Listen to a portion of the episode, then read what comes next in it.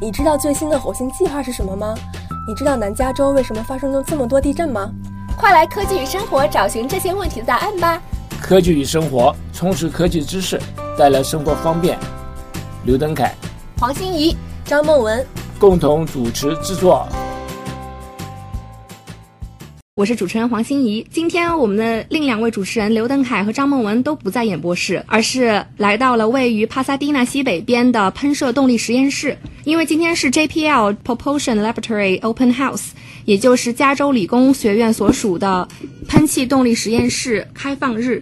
开放日的日期为周六和周日，也就是十月份的十号和十一号，从早上的九点到下午四点。JPL 平时呢戒备非常森严，非常有难有机会可以进去观看，尤其是非美国人申请的话非常不容易。希望各位把握机会去参观哦，尤其是在这两天。JPL 成立在一九三零年代，一群加州理工学院的学生在 San Gabriel 圣盖博的山脚下开始试验火箭的发射。它的名字是在一九四四年由中国的航天之父，也就是两弹一星的元勋钱学森和他的同事们锁定。太空总署在十四年之后才成立。太空总署 NASA 成立之后，JPL 便隶属于 NASA 之下，成为它十个研究中心的其中之一。JPL 不但是太空总署中心之一，它还负责外太空计划，而且是。国家研究中心之一。一般说来，到底 JPL 有多有名？到底它有多么厉害呢？其实问一下做航天航空的学者们，其实没有一个是不知道的。比如说，它是是呃全球第一个、世界上第一个发射探测卫星的组织，呃，它也是火星探测先驱者。在全球四十多个火星探测任务中，有三分之一是成功，三分之二是失败。能够成功降落探测器在火星上的国家只有美国。而 JPL 就是它最大的工程。今天我们的主播刘登凯啊、张梦文特别带您来到这个带有神秘色彩的太空中心，探索奥秘。他们就在 JPL 的大门口，将会带您进入 JPL 的博物馆、火星模型展示，还有地球馆等等，采访一下那些科学家们，然后从现场给您带来报道。大家好，我是 Stephanie。现在我和蛋凯呢已经来到了这个位于呃 JPL 的 museum。我们现在进到了这个 museum 的展馆里边。蛋凯先跟大家问声好。哎，大家好，我是主持人刘登凯，今天非常高兴到我们 JPL 来做现场的访问啊。嗯，那我们首先进到这个大厅。首先，这个大厅里我们就看到了一个航天器，这个白色的叫做 Explore One 的航天器。那你能不能详细介绍一下这个航天器是做什么用的呢？这个当初是是这是美国第一个上去的一个人造卫星，那时候是苏俄刚刚好，他们有一个人造卫星上去了，那美国就很紧张，要说觉得苏俄的话已经有落后的感觉上，所以那那个时候的这个太空总署就委托我们的 JPL 很快赶了一个人造卫星上去，那是是是一九五八年这一月底上去的，啊，一九五八年，这是非常早的时间。这个是比我们所记的时间当然早很多了，对？那它是一个人造卫星，它是围绕地球吗？呃，人造卫星现在来讲呢，我们就定义的人造卫星地球的，刚开始是围围着这个呃呃地球来转的啊，然后它上面有很多很多测很好的测试设施，很很好的仪器。这仪器的话还可以侦测到，就是说我们在往外太空走的时候啊，那时候有一个电离层，那个电离层对人们身体有害。那时候这个很早以前认为说可能有害，但是没有实际的根这个实际的数据，这是第一次我们有数据回来的。哦，好的，那我们现在再往里走。所以呢，我们现在就通过展馆向左手边进入我们的展厅。我们现在来到了这个展厅呢，非常的大，感觉像嗯、四个客厅这个样子的大小。展馆里面非常丰富的内容。我们看到展馆的呈现形式呢是，呃，通过不同的星球分别来介绍，在这个星球上我们有什么样的 mission 进到了这个星球里。所以它会分成啊、对它这个展馆呢是一个环形的呃一个结构，所以我们顺着这个展展馆的四周呢，就可以从地球的 mission，然后一直到火星，然后金星。各种各样的星球的 mission 都在这里边展出，所以我们现在呢，先看一下在我们面前的，呃，一个黄色的展板上有 Mars，就是火星的一个展示。所以说火星，嗯，我现在呢想问一下蛋凯，那我们火星的这个 mission 呢，大致有什么样子的一些任务到火星上去了呢？这个火星啊，对这个人类的吸引力非常非常大。原因是因为这我们的火星很接近我们地球，当初肉眼可以看得到。肉眼可以看到它有红色的，所以就叫做火星了啊。那这我们人类到这个卫星上面的话，很多次了，将近有四十多次要去，但是真的成功的话，这个是呃这个几率几率不大，只有大概三分之一是成功的。那么成功当中的话，还是以美国的这个成分最最多。那么美国当然是还是以我们的这个现在所在地这个 JPL 为主的。那你现在就可以看得到，我们这个去的方法有好几种。有的是一个我们送出去以后，它一个人造卫像人造卫星一样，在火星上面来这个旋旋转。也就是它一直在绕火星移动。对，这样的话你可以在上面可以照很多相，那么你就可以看到这火星到底是观察如何的。那除了这个样子，还有什么样其他的探测形式呢？这个我们最早的时候啊，过去啊，在一九六二年的时候，那是很早很早我们就去了。嗯。那经过火星以后呢，就叫叫做叫 fly by，我不晓得中文 fly by 叫什么。也就是从空中掠过。啊，空中掠过，空中掠过的话，你就对于火星有些了解。了解以后呢，那到后来我们在一九七五年的时候，我们送了两个太空船上面，那个叫做 Viking，Viking 的中文翻译是叫随时呃海盗号。海盗号的话，它有一个是在上面围绕，下面一个下降。那下降主要的人物呢是想看看有没有上面有没有生命存在。可是那时候的仪器呢，就是说不够精确。我们那时候在一九七五年年底的时候就宣布说，这个所有的这个生命的现象存在。后来的话，那都。他们对火星的这些兴趣呢，就少很多很多。那一直到了呃一九九二年以后呢，然后才另外送了一个火星这个探测器上去围绕。很可惜那个后来失败了。失败以后呢，但是后来又连续的不断的又送上的这个火星的车子啦，火星的这个呃呃 orbiter 啊，这些等等啊。比如我们在这个啊，在这个有一个叫做 Mars Global Surveyor。那是在呃，我记得如果不在在一九九六年上去的，然后我们有另外一个就是 Mars 这个 Odyssey，那是两千零一年上去的，然后我们还有一个 Mars 这个呃 Reconnaissance Orbiter，那就是一个大型的侦测器。那是在这个呃两千零五年上去的。为什么要发射这么多这个探测器上去呢？而且，哎，同时我看到现在这个展就是展板下面有一个就是可以跟人互动的地方，然后我们可以摸到这个类似的像火星表面的一样就是石头一样的东西。那这上面看的看起来火星上也不是平整的，也是有凹凸不平的这样沟壑一样的东西。那这样子的话，对于探测来讲有什么样子的一个帮助呢？就是这些沟壑。这个火星来讲的话，跟地球是一样的。当初成立的时候呢，当初你里面一定有这个，呃啊，就是像我们地球的内部啊，还是还是有岩浆存在。那那时候它一定有一些像我们地球叫做叫做地震，对不对？地震的结果就是因为你的板块在移动。火星上也是一样的，所以它一定上面有山，有有这个凹凸的地方，那都是这个当初形成的时候必必然的现象了的。那我们去探测的话。呃，我们刚刚讲说有几个人造卫星上去，人造卫星上去的话，它可以测量非常非常精确的这个照片回来，那这个会有助于我们的对于了火星的环境了解，比如它大气什么样子啦，比如上面有没有磁场啦，还有这个有关这个我们下降的时候应该下降到哪里去了。所以我们在这个太空总署在一九九七年的时候，那时候就是有一个呃车子下去，这个车子下去的话跟以前不一样，这个车子下去以后，你下去以后可以走动。那么以前的话，我们都叫叫下降，就地点下降。比如你到纽约去的话，你不可能就都在旅馆里面嘛，对不对？你都希望在走来走去的。那没有车的话就不难走，就很难走。所以我们有个车子上去。那一九九七年，那叫做 Pathfinder，叫 Sojourner，那非常非常成功，可以说是意外的成功。我有机会参与那个计划，所以就从那里就就对于这个太空计划呢，我就就迷上了啦，可以说迷上了啦。那您觉得最着迷的地方是什么呢？做火星计划？呃，觉得很酷啊！这个车子可以上去啊，啊，可以成功啊！你看，你看，它这个火星离我们地球很远。我用先用英文说，是 three hundred million 呃 miles，那百万千万亿，就三亿英里以外的，对吧？你可以控制它，可以走动，可以把照片拿回来。你看这个多多好，有多有意思。那这么长的距离，火星车大致要通过多长时间才可以到达呢？差不多，你飞的话要飞七个半月。个半月，七个半月可以。对我们上次成功以后呢，人家就问我说：“哎，你怎么搞？我这个对这个有兴趣。”我就说：“我从小就喜欢在我们家后后院子挖泥巴。我现在只是远一点而已了，对不对？就是稍微远一点，就三亿呃英里以外的。我结果是一样的，都是在这个找这个呃，看看有没有发现新的东西在里面的。”那也就是说，火星计划的话，就是呃，我们通过一系列的这些任务，然后从天上还是在地面上，都是来研究火星的不同的构造。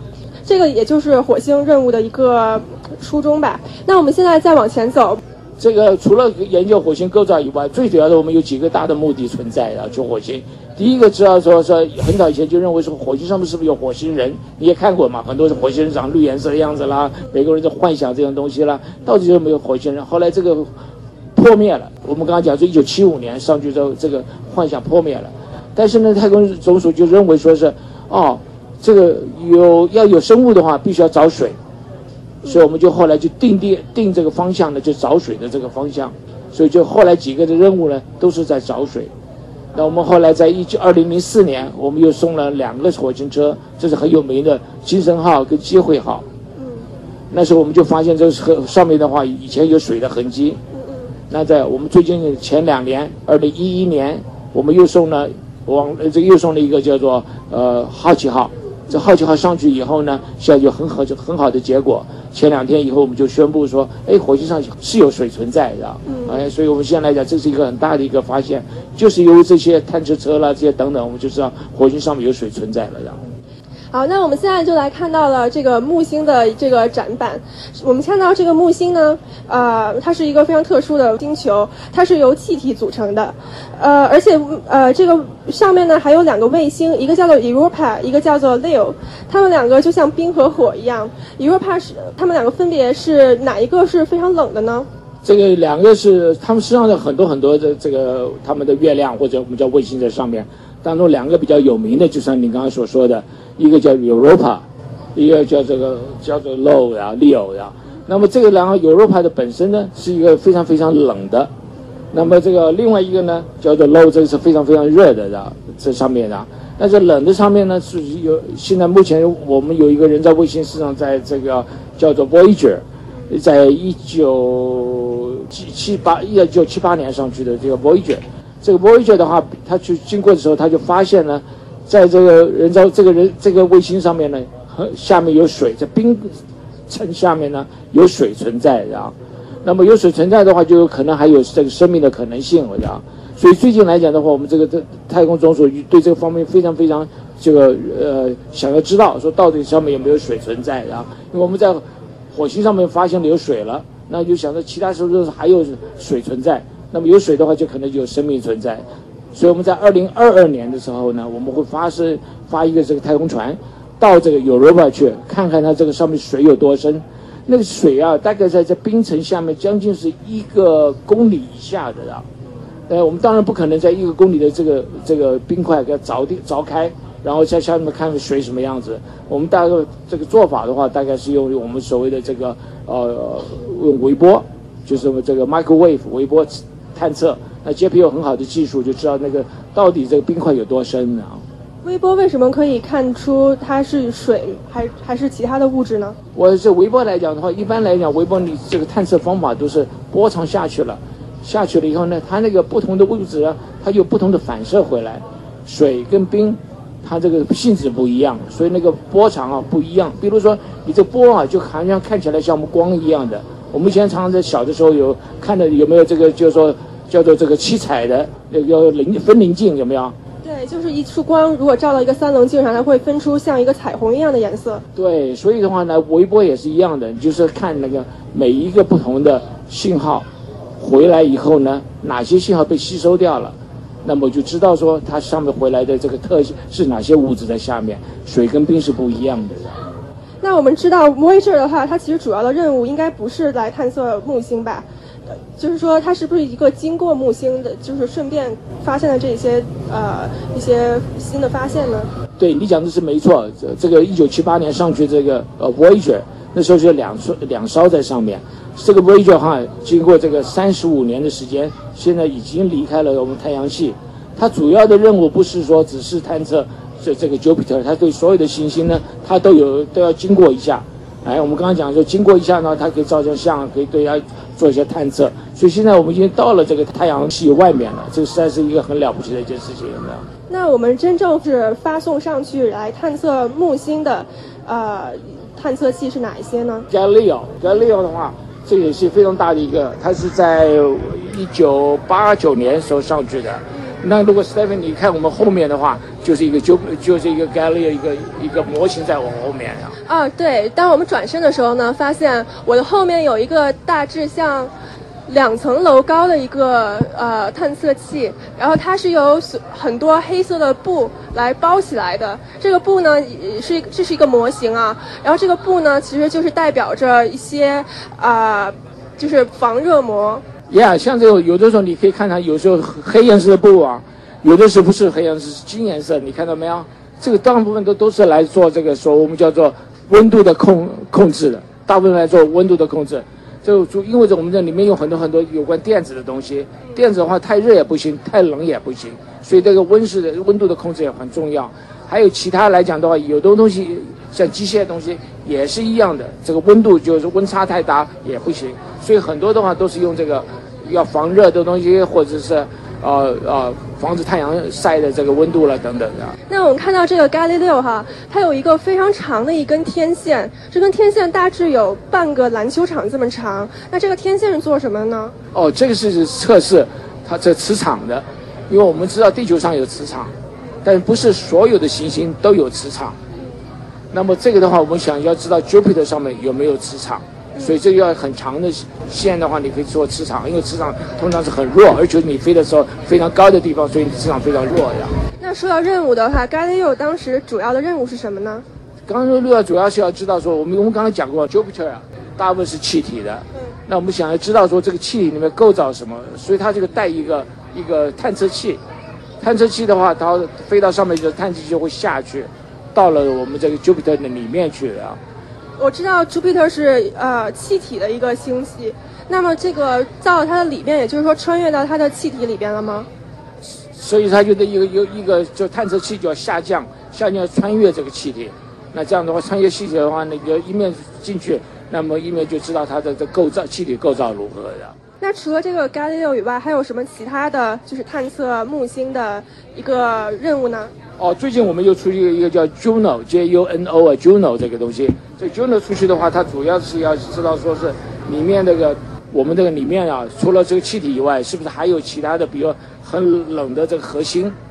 哎，还有知道我们的 Europa 刚刚讲过是很冷，到底有多冷？对里面的内部的构造要想多多了解一下。这个是这个还没到。还有大概一年多，还就会到了的。啊，好的。那我们现在大致对于木星来讲呢，我们就介绍到这里。我们现在往前走，然后看一下呃其他的展出。所以我们现在来到呢这个展板是来介绍土星，也就是 Saturn。我们看到 Saturn 和其他的星又有不一样的地方，也就是它有一个非常漂亮的光环。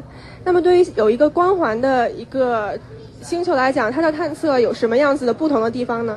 呀，这个光环实际上不是只有一个，很多很多圈。这个的话，大部分是因为这个我们这个土，这是土星嘛，对不对？这土星很大，那么它把以前呢，在在这个宇宙爆炸的时候，那些小的那些陨石啊。通通把它收，就等于是收集它在它附近了的，在那运运运转的。也就是通过它的一个引力，把它们吸引到这里。所以的话，太阳一照下来以后呢，那么就看见漂亮的那些。对，我记得我曾经用过望远镜来看，真的可以看到一个非常漂亮的星，它有一个非常美丽的光环。那么，那么对于这个土星来讲，我们曾经发过什么样的任务上去呢？我们这个在一九九七年的时候，弄了一个非常非常大的一个呃太空船。就它那个叫 Cassini，那中文的话大概就叫 Cassini 上去的。那要飞的话，要飞过七年的时间啊，才可以到得了。呃，所以这个我们这个太阳系实在很大的。那它去的时候呢，它到的时候呢，它从那下面穿过光环，然后把光环的那个内部呢，这个了解很清楚。然后他还带了一个一个叫 Probe，Probe 就是说探测器的意思。那探测器的话，它到了那边，它就就就下降。下降的时候进去以后呢，就可以知道说，到底我们这个啊卡西尼的这些构造是什么样子。那这个探测器的话，和它其他的探测器来讲有什么不同之处呢？我要这个任务来讲的话，就它带很多很多这个探测器上去，因为我们这个任务很远，开要飞七年，你看看，要做的话要做十年啊。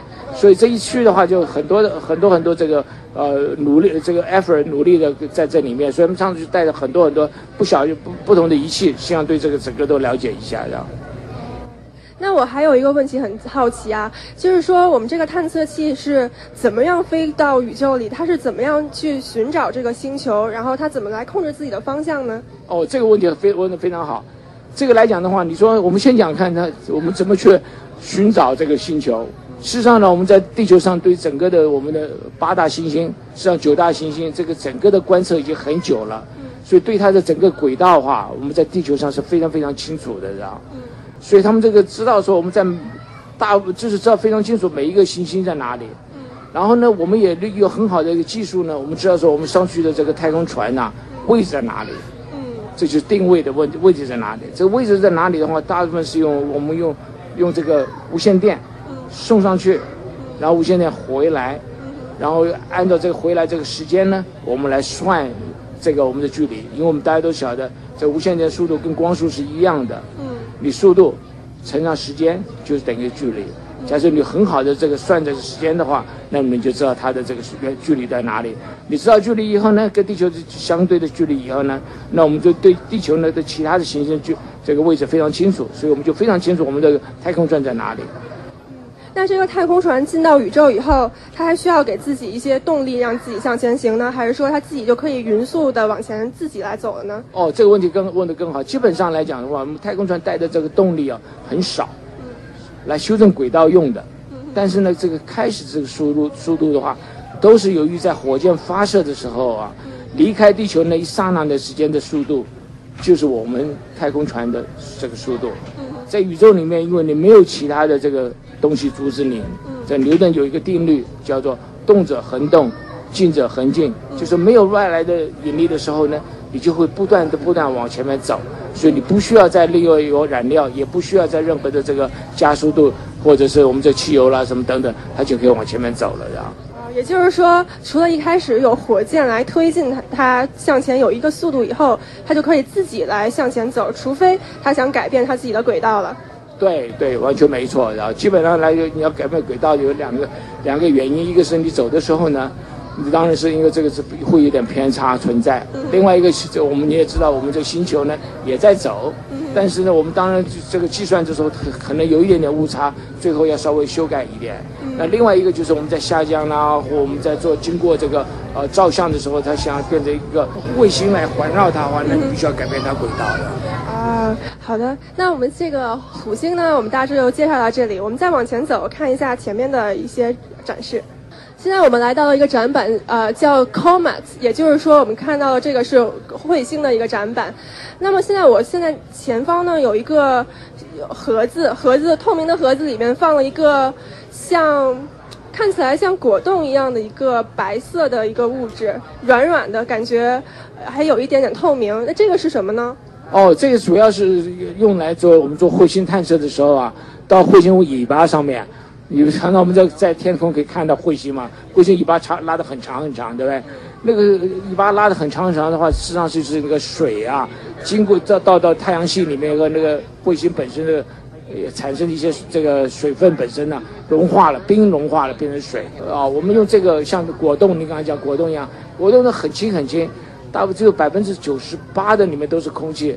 那我们就带上去，在我们人造在我们的太空船里面的尾巴上面呢。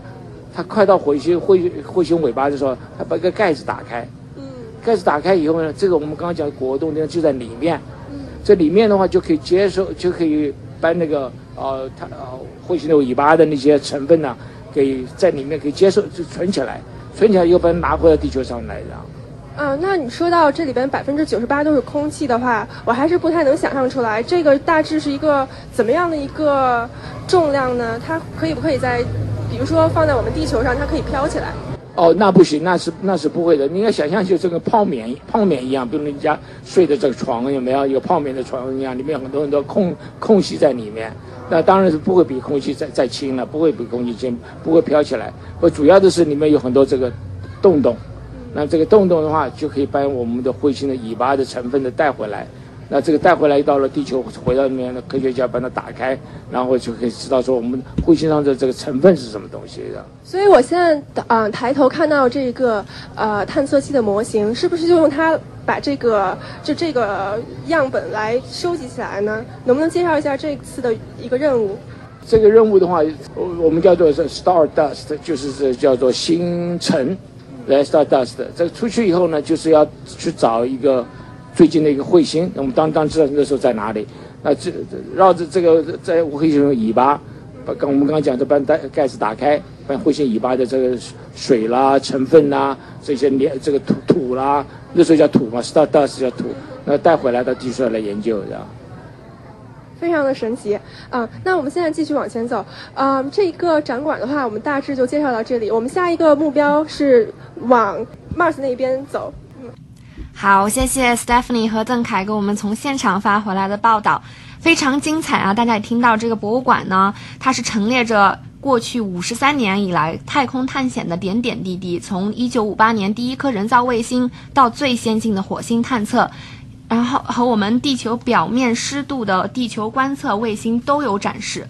我们探测太空呢，大约可以分成下列几种方式，就像邓凯刚刚提到的，一种就是 fly by，也就是从星球上飞过；第二种就是离得再近一些，环绕星球飞行；第三种，如果再深入的探测的话，就是 landing，也就是降落在星球上，可以挖掘星球上的土壤，寻找它的成分。嗯，就像我们将会提到的火星车，也就是我们下一个下一个部分。让邓凯和 Stephanie 带我们去看好奇号火星车陈列在 JPL 呃 JPL 火星车模型展示的呃外形场地。好奇号火星车呢是在二零一二年八月六号晚间十点多降落在火星上的。这次设计的车子很重，有九百公斤，和我们的小型私家车差不多的重量，和 Mini Cooper 差不多大。上面带有很多的仪器，同时自带了原子的发电器。呃，发电机由于离太阳很很远，不的呃不能仅仅靠太阳能作为车子的提供电源。这辆火星车是通过核裂变的方式为自身发电的。由于非常重，下降的技术和以往也不一样。以前是把这些车子包在气球里面，保护车子下降的时候不会受损。但是这一次由于重量过大，气球下降会无法承受这么大的力量，会会造成破损，因此。这次下降是把车吊在天车上，直接下放到火星表面，技术上比较困难，但是 JPL 的工程师非常厉害，降落方式一样成功了。所以现在就请 Stephanie 和邓凯带我们去看一下火星上的车子，也就是 Mars Rover。现在呢，我们来到了这个呃叫做 Mars。Air，也就是火星的一个场，呃，火星车的场地。现在人非常的多，我们看到现在这个场地也很大，然后有一三个火星车在上边。我们现在找到一个工作人员，我们现在呃，请他详细为我们介绍一下这些火星车的来源和 JPL 和这些火星车的关系。So Jim, uh, how about uh, giving us a introduction about these rovers? 你好，My name is Jim Erickson. I'm the project manager for the Mars Curiosity rover. Thank you for thank you for joining our program. Uh, you're welcome. What we have in this pavilion is three of the rovers that we have sent to Mars. Uh, displays that tell you all about it. JPL is one of the few places in the world that has the ability to both design, build, test, fly, and operate on the surface rovers on another planet. We have successfully put three classes of rovers on the surface. The earliest one is Mars Pathfinder, which is located in the back of the exhibit. We also have a copy of the Mars Exploration Rover Opportunity and its sister Spirit. And finally, our latest rover on the surface, Mars Curiosity. Now, that's the biggest and the best. It's been there for three years, but we're already looking forward to the next one, which is going to be Mars 2020. That's still in development. It's going to be, in some senses, a sort of a bigger, better copy of the Curiosity rover, with a lot of the same components, but vastly different instruments that's going to be able to tell us a lot more about Mars. But JPL is a place where you can actually have fun building things, flying things, thinking about new things to build and fly. And we're all happy to live here, and it's a great thing to do. Great. Thank you for introduction. Yeah. So how what's what's your role in doing this rover? What's what's your role? What was my job? I'm the project manager. I am in charge of all the people that are operating it on the surface of Mars. Cool. Yeah. Thank you for talking with us. 现在呢，我们请到了一个非常非常非常特殊的一个女孩。 然后在我介绍他之前，你能不能自己介绍一下你自己为什么这么特殊呢？大家好，我的名字叫毕恩斯恩，所以我是呃呃唯一一个呃 Chinese American 的 Mars One candidate。 Mars One 在中文怎么讲？就是你看他要帮你送到火星上去，对不对？想要送我去地人对，然后你是在当中一个这个候选人，最后的候选人，对不对？对，一共几个候选人呢？现在只有五十个女的呃女生的，然后五十个男男人，所以 internationally 所以你就是这个五十个女生之一。对。然后中国人的话，我只有一呃只有四个人是中国人，好像。是为什么这个这么少的人的一个 mission 里边选到了你呢？我是因为我妈妈、爸爸就是从小他们是在 aerospace 啊、我的爸爸是 aerospace engineer，我的舅舅 grand uncle 他也是一个 chief rocket design consultant，所以从小我就是想当太空人。那妈妈也觉得 太空人，呃还是外星人，每次都这样说。就没问题了。对，所以我现在，我现在就是啊、呃在一直在学，在学说那下个 step 要做是什么。那现在的话，你需要做一些准备，对不对？对，现在就是要准备很多，准备要啊、我现在在看很多书，还有来跟舅舅说，那我 next step 要做什么，要学什么，去如果真的当 astronaut 的话我。们 JPL 的工作，我们需要人啊，我们需要我们我 need a good engineer right now。Yeah, I'm coming over to work with Dr. Lu. I think I for the next Mars missions over. Um, so we're 我们现在就是在 JPL 这边，然后很很热闹，因为好像有那个呃电影那个 The Martian，大家都想要来看。对，说这是怎么搞的？好像菜市场一样，我觉得是。那你觉得你自己准备好了吗？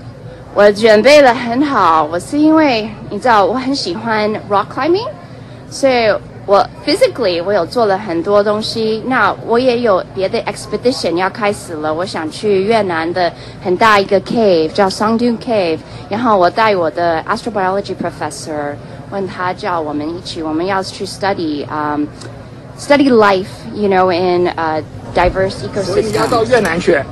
对。那越南那里，你刚刚说是有一个很大的一个展览展览会，他们是要做这个生命的什么东西，探险生命的。对他们就是要愿他们去地下去找的话，you can find life that's not existent anywhere else, 就 right? 是就是以前的，就是早期的生命在那里，对吧？就化石了，他们准备找这些东西，对吧？你去 Mars 以后也是要去 caves 里面，如果你想去 look for life, right? So it's the same. And surface is too too much radiation. It's already, you know. 就是说火星表面上面现在目前为止不可能有生命了，所以一定要到里面去找。那么你现在就到越南的话，就去练习这方面去去找这个。对，太好了，太了不起了，对吧？没有，好，谢谢。谢谢谢谢大家。所以现在我们来到了这个火星车展示的一个场地，这个是一个露天的场地哈，然后它有一个棚大大的棚子，下面有三个和火星车一样大小的模型。我们看到这个三个火星车长得都很有意思，就很像我们在科幻片里面看到的那种，就是像外星车一样的东西，嗯，感觉像三个在地上爬行的虫子，对，像很像甲虫一样。然后它有六只脚，然后六只脚分别是六个轮子，然后它还有一个长长的脖子，脖子上伸上去呢是它的眼睛，就它有两个从它的身上伸出来一个很高高的一个柱子上面呢，呃，有很多摄像头或者探测器一样的东西。所以说，我现在很好奇，想问一下蛋凯，这些车子他们是怎么样降落到火星上的呢？哦，这个车子下降了火星啊，这真的蛮蛮高的技术啊。我们在下降的时候一共有七分钟，有的时候是六分半钟，那个时候就是很恐怖的这个六分钟。这基本上来讲的话是有两种不同的下降方法。我们早期的话，这个所以这个车子比较小一点，我们有两个车子小一点，一个是我们的先锋号，另外一个叫做精神号跟这个机会号。那这两个都这是三个方法都是一样的，放在一个气球里面。气球的话，就是到了这个火星上面的快上面的时候呢，下降下降的时候，他们是用那个降落伞，把它速度慢一点，然后再用火箭呢，让它速度更慢一点，慢到一个某一个速度的小小的时候呢，那个气球啊就会张开，然后那个所有的火把会把这一个火星车包在这一个球里面吗？对火星车设计的时候就在那个就在那个球里面，那这个快到火星表面上，那个球就充气，两秒钟时间把这球充气，充气就慢慢就就会下来，下来以后呢，到了地面上以后，它就会好像我们这普通的气球一样，这个打打篮球一样，它会跳，对不对？跳跳跳，它会有时候跳的话会跳到差不多，呃，十层楼的高这么这么这么高的地方，它会跳了差不多十八次到二十次左右，它就当然是慢慢慢慢就停下来了。停下来以后，就把那个气球啊把它戳破，它里面带一个刀子把它戳破，戳破以后，这气球呢就会慢慢慢收回来，收回来以后，那个车子呢在那个呃那个上面平台上面就下来，嗯然后我们就开始探险了，这是一个办法的。另外一个办法，因为我们现在这个车子比较大，九百公斤，我刚刚讲过的。那我们三个火星车分别都有多重呢？哦，第一个十点五公斤，第二个大概是将近是这个两呃一百五十公斤左右，第三个的话是九百公斤。九百公斤还是非常重的，有一像我们的私家车，大致比如说 Mini Cooper 一样，它的重量差不多也是这个重量吧？对，就差不多就这个重量，九百公斤。你现在在地上面来开车都很难了，你不要说都弄到火星上去，弄到火星上还要帮它下降。所以这个下降这么重的时候啊，就不能够用那个气球那个那个方法。气球方法，因为气球到速度太高的时候，气球会破掉。嗯。哎，因为气球那个质量没办法做得更好了，会破掉。所以我们这次来就做法的话，就是弄个像个天车一样。所谓天车的话，就是我们在工厂里常常有人会看到一个车，一个有吊车，吊车下面吊很重的东西，会移来移去的。那我们的想法呢，就是这个弄个大的吊车呢，啊，把那个我们的车子呢吊下来。掉下来快到了地球表面上的时候，那那个那个线啊，这个吊车的线比较切掉，切掉完以后呢，那么车车就到了地上嘛，马上就可以走了啊。而且以前的话都是要经过十分钟十呃不是十天呢，十二天呢才可以慢慢出来，这一下就可以出来。就是那个球，原来的话那个球会慢慢的蹦啊蹦啊，慢慢的就是缓缓的下来，就是它最后静止到一个地方，需要十天的时间。哦，那个球倒是很快，一下就就停下来。那问题是说那个车子啊，要把那个。我们的气球那个收回来，收回来以后呢，有的时候收的不好，那可能会挡到车子，那要左看右看，左看右看。我就记得第一个我们这个呃呃叫做机会号，那时候看了半天了不敢下来，后来就不得已呢转一个方向，然后才慢慢下来了的。哦那么对于这个天车的话，我还是想象不出来这个天车大致长的是什么样子，它怎么可以吊着这个火星车缓缓的降落？也就是说，呃，天车它可以自己来就是悬浮在空中吗？对，对，那个天车本身来讲的话，它就是，呃呃，是可以悬浮在当中，可它的有那个推进器，那么这个车子呢就吊在这个下面，当那个天车慢慢慢下来的时候，车子就跟着天车下来了。下来以后呢，快到地面上的时候呢。那个这这个就把那个呃天车跟这个车子间这个吊绳呢，跟它要切断，那个天车自己就飞开了。不飞。这里边，在这个里边的困难点在哪儿呢？哦，如果这个困难点的话，就第一个来讲，你这个下降的这个要知道这离开这个我们火星表面有多远。嗯。那这个就要非常精确。如果不精确的话，你算错的话，那可能这个呃这个车轮都已经碰了地面上，你还不知道它已经碰到了。这是第一个困难地方。第二困难的地方就是说，你这个天车啊下来的时候啊，要很短时间内天车要飞开，不然的话天车就把自己把火车给压倒了。那这样子的话，因为我知道火星和地球的通信是非常的困难的，那这之间的话，与通信会不会干扰这一方面呢？哦，在下来的时候啊，事实上是没办法有通讯的，因为那时候下来速度非常非常快，我们没办法知道说它这个呃这个呃到底是呃跟这个地球距离这么远，所以通讯系统很困难。但是我们这科学家还是蛮聪明的，我们就不这个不是用那种很精确的通讯方法，我们就一种叫做声音啊，就是那个痛啊，就是说，这个一个坡出来，这个坡呢可能一个某一个不同的频率，不同就我们这声音一样啊啊啊，不同声音，那么我们在地面上就知道它到哪个阶段为止。呃，到了地表面以后呢，我们通讯好几种方法，一个是直接跟地面通讯，你可以看到我们一个小圆圆的一个天线。这就跟机源通讯的。另外一个办法呢，我们要跟这个呃地面上的这个火呃不是就是火星上的这个车子呢，要跟我们人造卫星来通讯，然后围绕中心的东西再回到地面上。也就是说，您说的人造卫星，也就是绕着火星走的那个人造卫星吗？对，绕着火星走火星走的人造卫星，然后它跟那个火星车通讯，通完信以后，这数据呢就从我们的人造卫星上传回地球来。原因要这样做，是因为我们的人造卫星上面。这个电力也比较强，那个机器也比较好，那个体积也可以比较大。但车子来讲呢，一般来讲，我们的电力都很小在上面的。嗯，所以是是主要是要这个靠着我们这个呃上面的这个呃人造卫星来传回来的。那火星车它是怎么样给自己发电的呢？哦，有好几种不同方法。我们现在最最常采用有两种。我们早期采用都是用太太阳能的电板。嗯。火星来讲呢，你也知道说离离开离开地球不是很远，所以离开太阳呢也不是非常远的。那我们这上面有太阳能电板的话，你就可以可以吸收这个太阳能光能，然后就产生电啊。这是一种方法。但是这个来讲的话，有个有个缺点，什么缺点呢？就是如果你要去火星离开赤道远一点的时候呢，那么这个太阳光啊就比较弱，那发的电就不够。那我们这次来讲的话，这个大的车子来讲，我们就有不同的方法。九百公斤的那一个车。对，那个是好奇号那个车子。那我们就不同的方法，就什么不同方法呢？我们就用这个原子能来发电，原子能产生热，然后热呢就产生电能。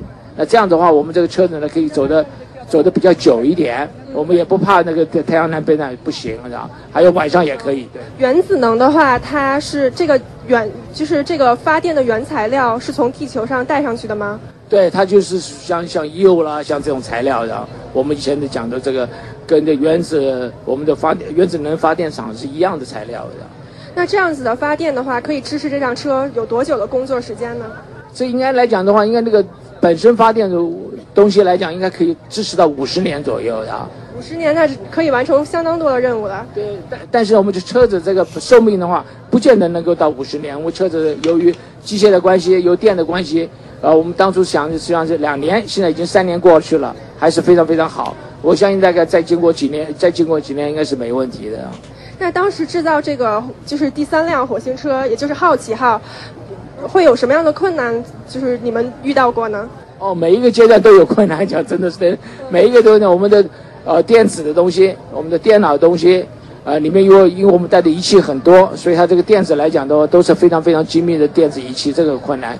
第二个困难就是我们这个采样这个手臂，手臂非常长，那手臂这个做制造的时候呢，要要非常精密，制造完精密以后呢，它要能够说来操作也要去小心，因为不小心它自己打到自己了，所以你要很小心啊。那第三个来讲的话，你我们刚刚提到这个下降。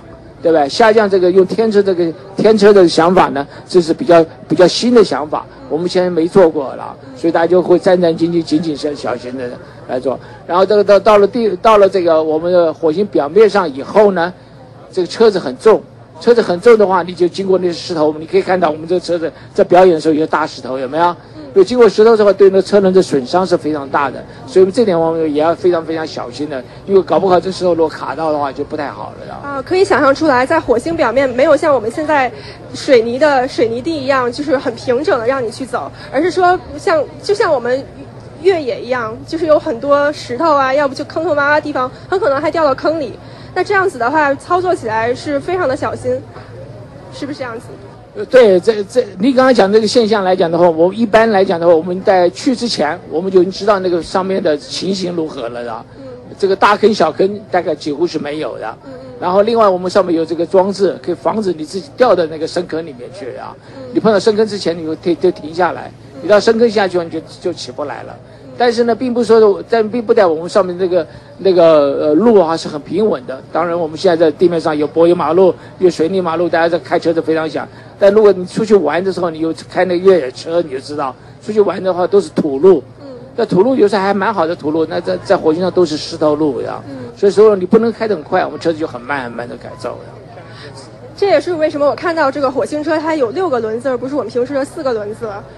哦，六个轮子主要说，你看有的时候，你看我们看到电影里面，或者我们自己开车有经验，有水了，有有有冰了，这个轮子就会打滑。嗯。哎，我那那六个轮子的话，那就比较容易说，更容易说，你可以来在上面走起来比较安全。另外一个就碰到大石头之后，那个车子有时候。卡在我们车底下，没有我们就没办法了，然后。但是六个轮子可以防止你这些事情发生了，的。啊，我看到六个轮子各就是左边有三个，右边有三个，而六个呃左边和右边分别三个轮子呢，都是后两个轮子，它们两个是连起来的，有一个像杠杆一样连起来的，而前边那个轮子是单独的。这样子的话，如果比如说走一个石头，要绕过这个，要从这个石头上边开过的话，后两个轮子就会像杠杆一样的，就是把这个石头刚好的就是。从上面就可以平滑的爬过去了。对，没错，没错，事实上每一个轮子都可以自己这自己自己动，每一个方每一个都可以啊，我、独立的动。所以你来讲的话，对于我们这个在地面上说，呃说呃有时候车子打滑，我们这事情不会发生的啊。好，那我们现在火星的这个 Mars Yard 就接到这里，然后我们现在转到我们的演播室。好，感谢邓凯和 Stephanie 给我们带来精彩的火星模型展示的报道。刚刚他们采访了边斯恩小姐，嗯、然后边斯恩小姐呢之前参加了 Mars One，也就是火星一号计划，是专门送呃地球人到火星上呃旅游。或者是直接送人到火星上呃生存的一个项目，然后它这个项目呢，之前是由从两万人中筛选筛选出只剩一百人，也就现在是五十个女生和五十个男生，然后最后呢，他们还要另进行另一番筛选，留下两男两女。他是现目前四个亚洲人中的唯一一个台湾人，然后他也是非常勇敢，呃，他也是跟家里的人商量后，然后才参加这个计划。他的经历呢，让我想到最近呃发布的一个电影，也就是《The Martian》。呃，中文翻译叫《火星人》，也可以翻译成《绝地救援》。在这呃，这部电影是由马特·德蒙呃主演，他讲的故事就是马特·德蒙登上了火星，呃，幸运的成为了一个唯一一个呃呃第一个登上火星的幸运儿。然而不幸的是，是他可能就成为第一个死在那里的地球人，因为他。由由于一系列的故障，呃，他被迫只能在火星上寻寻求生存，而且在火星的恶劣环境下，他必须想方设法的在这个荒凉而狂野的星球上活下来。呃，在这部电影中也出现了非常多的呃火星车，所以呃，如果呃不论是听众朋友们有看过电影的或者没有看过电影的，都可以去 JPL 的开放日去看看真正的火星车，然后跟那些科学家一起讨论一下是否。将来有一天能够真正的把地球人送上火星。那么现在呢，我们可以就是转回到再继续连接邓凯和 Stephanie，让他们啊、我们带我们去探测一下。Earth Mission，也就是 JPL 的关于地球上的探索，因为大家都以为发射卫星是往太空走，其实 JPL 也会发送很多地球的探测卫星。目前在天上的呃美国太空总署控制的一共有十八颗人造卫星，我们可以回想我们曾经的节目中介绍的 GPS 的原理，也会应用到这些人造卫星。呃，所以现在让我们联回到现场，联系邓凯和 Stephanie。所以现在我们来到了地球馆。地球馆，我们很少知道 NASA 还要做关于地球的一些 project。那我看到了，其实 NASA 也会做一些，比如说像水啊、空气质量啊，然后碳啊，或者是一些自然的灾害，都会在发射一些卫星到地球表面，呃，地球就是围绕地球的轨道呢，呃，会做这一些的探测。那么现在我们来到这个馆呢，非常的大，里边很舒适。今天我们知道，今天空气，今天的天气是非常的热的，但这个管理非常凉快。也看到有很多很多人排队等待进到这个馆里边来。我们看到呢，每一个展板旁边都会有一个，就是很多个，一个到三四个左右的科学家，或者是真正参与到这些坡站里边的工程师们，来为大家耐心的讲解他们是如何去做这些坡站和他们的一些 mission 和他们的一些对自己的项目的感受。那么现在我们就具体来参观一下这个馆，然后具体带我们介绍一些呃详细的 project。好，首先我们来到这个展区呢，是介绍啊、呃、测量二氧化碳的一些项目。那么其实我现在也很好奇，我们为什么测量二氧化碳是一个非常重要的一个测量点呢？我们先讲一下，我们为什么在地球上面来讲的话，还要用人造卫星来测量？对，这也是我的一个问题，因为二氧化碳我们知道，如果我们呃来测量的话，地面上也可以测量到二氧化碳的浓度啊，为什么一定要发射这些卫星到上面来呢？对我们这边有一张图，我来给呃指给你们看一下。我们这个平平常来讲的话，比如像温度，我们要测量温度的话，那这是地面上有很多的测量点，我们就可以用来来测量这个温度。但是呢，这个温度通常要测量完了以后，要把它聚集起来。那么，比如像我们要在帕斯蒂纳这个地方的温度，那我们要汇报给这个我们的加州的州政府说这里温度多少。那加州州政府要汇报给呃美国的这整个的这个首都说我们这个温度要多少，那做平均这些等等这些东西当然都可以从地面上来呃，还有这个电脑来操作。但是有很多的地方的温度啊，很难有人可以到得了的地方。比如说，我们看这地图上面来讲的话，我们在地球上百分之七十八都是海洋，那你刚刚讲的是测量东西，你可以在地面上可以测量，海洋的话就很少。你可以派船去，但是你能够派多少船去就很少。那如果我们到了这个用我们的太空技术来做的话，我们的人造卫星，就是我们所做的人造卫星跟太空船在我们地球上面围绕，每九十分钟围绕一次，那一天二十小时，一天一个礼拜七天，整一一年三百六十五天都在为你工作，知道？所以你就可以做很多很多的测量，而不是只有一些点的测量。那我们关于二氧化碳的这个测量的任务，我们发射过多少个呃这样子的卫星呢？我们是共发射过两个，但是第一次失败了，那是因为它用的火箭啊出了问题，失败了。那第二次呢，是在我们就是两年前呢，二零现在现在是二零一五了，二零一四年的七月二号，我们发射出去，那是全世界第一个来测量二氧化碳的。也是美国，当然也是第一次来测量二氧化碳。这个目的有两个，第二个第一个目的的话，要知道二氧化碳的分配情形。所谓分配情形，就是说，你说大家都知道，这中国现在来讲空气不好，那美国来讲的话也是车子多，这两个国家来讲，这个空气都是不好的。那么二氧化碳的发源地就在这里。但是呢，另外还有一个地方，比如像我们的非洲，很多人用烧这个木材。我们的的南美，澳呃，尤其是在这个巴巴西这个地方，他们都是烧这个稻田。然后来除草的这一种方式，所以那个的话也是产生很多二氧化碳。所以我们要知道这二氧化碳这个整个的这个分布如何，一年四季怎么样，这是一个东第一个。第二个话，我们现在知道说二氧化碳到了这空气中以后呢，实际上只有一半在在在空气中，还有一半到海里面就到水里面去。所以我们想知道说这个长期来讲，我们这二氧化碳到哪里去？这个卫星的话，它是如何去来探测二氧化碳的这一个指标呢？哦，基本上还是一样。我们刚刚提到有很多的探测，我们是用微微波来探测的，就是 OK。我们这个二氧化碳也是用微波来探测的。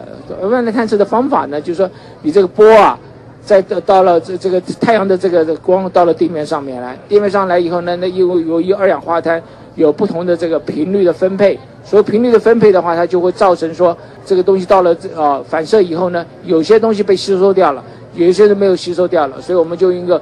很精密的仪器能够知道说哪些波长被吸收掉了，就是哪些光谱没有了，那从那里面就知道说我们二氧化碳的成分如何，到这个这个密度多多少等等。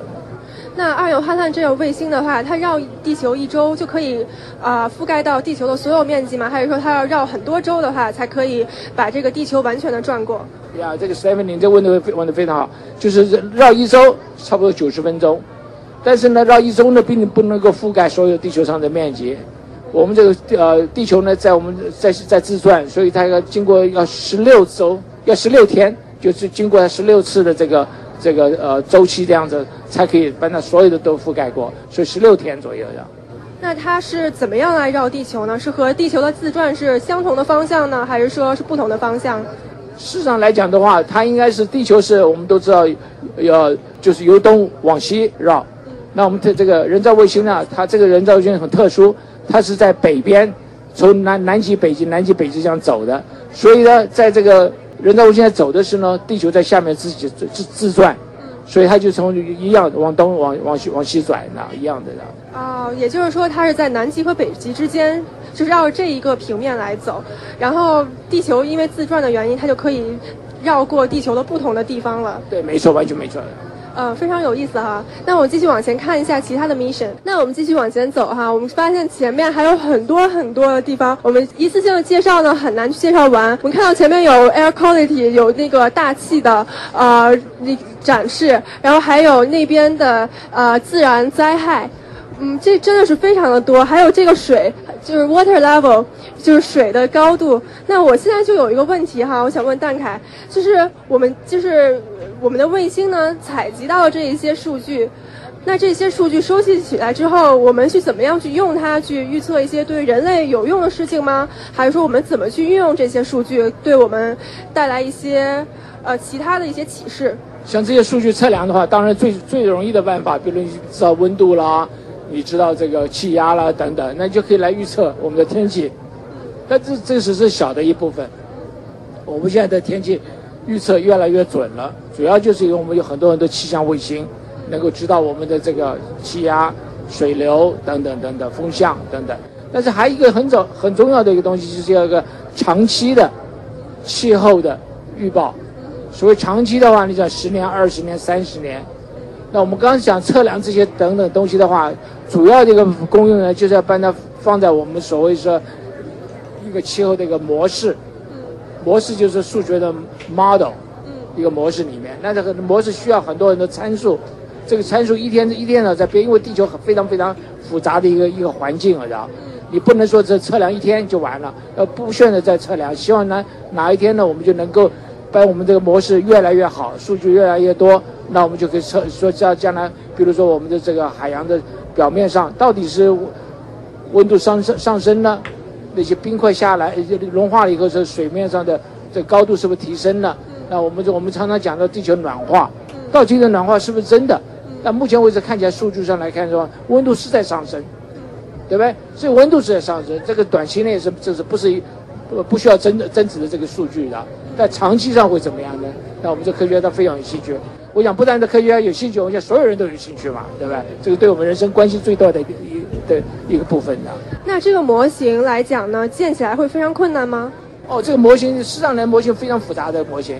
这个有我举一个例子给你听，我们在美国这个 MIT，你知道麻省理工学院，它有一个大型的模型，要把所有的有空的这个电脑通通利用起来，然后一直在那一直在做，一直在做。以前我们讲国家的这个呃最高的。呃，速度高的这个电脑，最大的这个我们叫做呃，我忘了叫是这个这个数这个电脑就是来做这个气象模型用的。也就是说，这个数据非常的庞大，所以一个简单的电脑是不能来去 perform，就不会去把这些 model 给 run 出来的。对，没办法，执行这个是一定要用，我们叫超超超大型的电脑。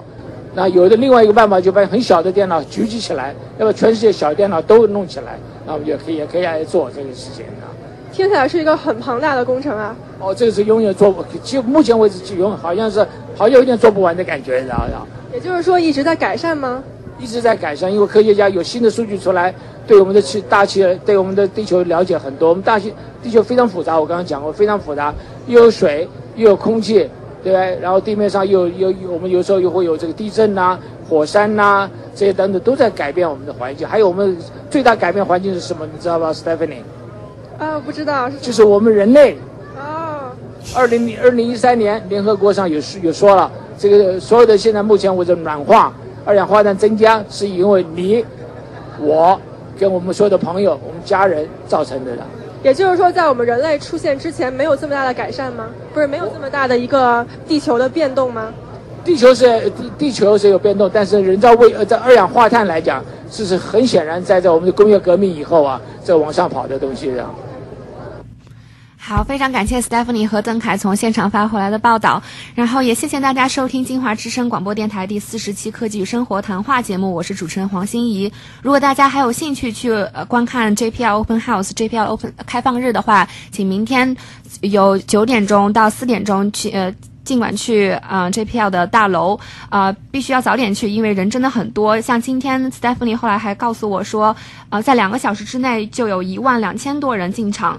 那去年的时候已已经有四万多人，是呃两天之内就有四万多人进场，所以大家要排很长的队，呃，尽量是早点去，然后早点能够呃观看我们今天带你走过的这些啊宇宙的探索和科技发现。下周咱们再见。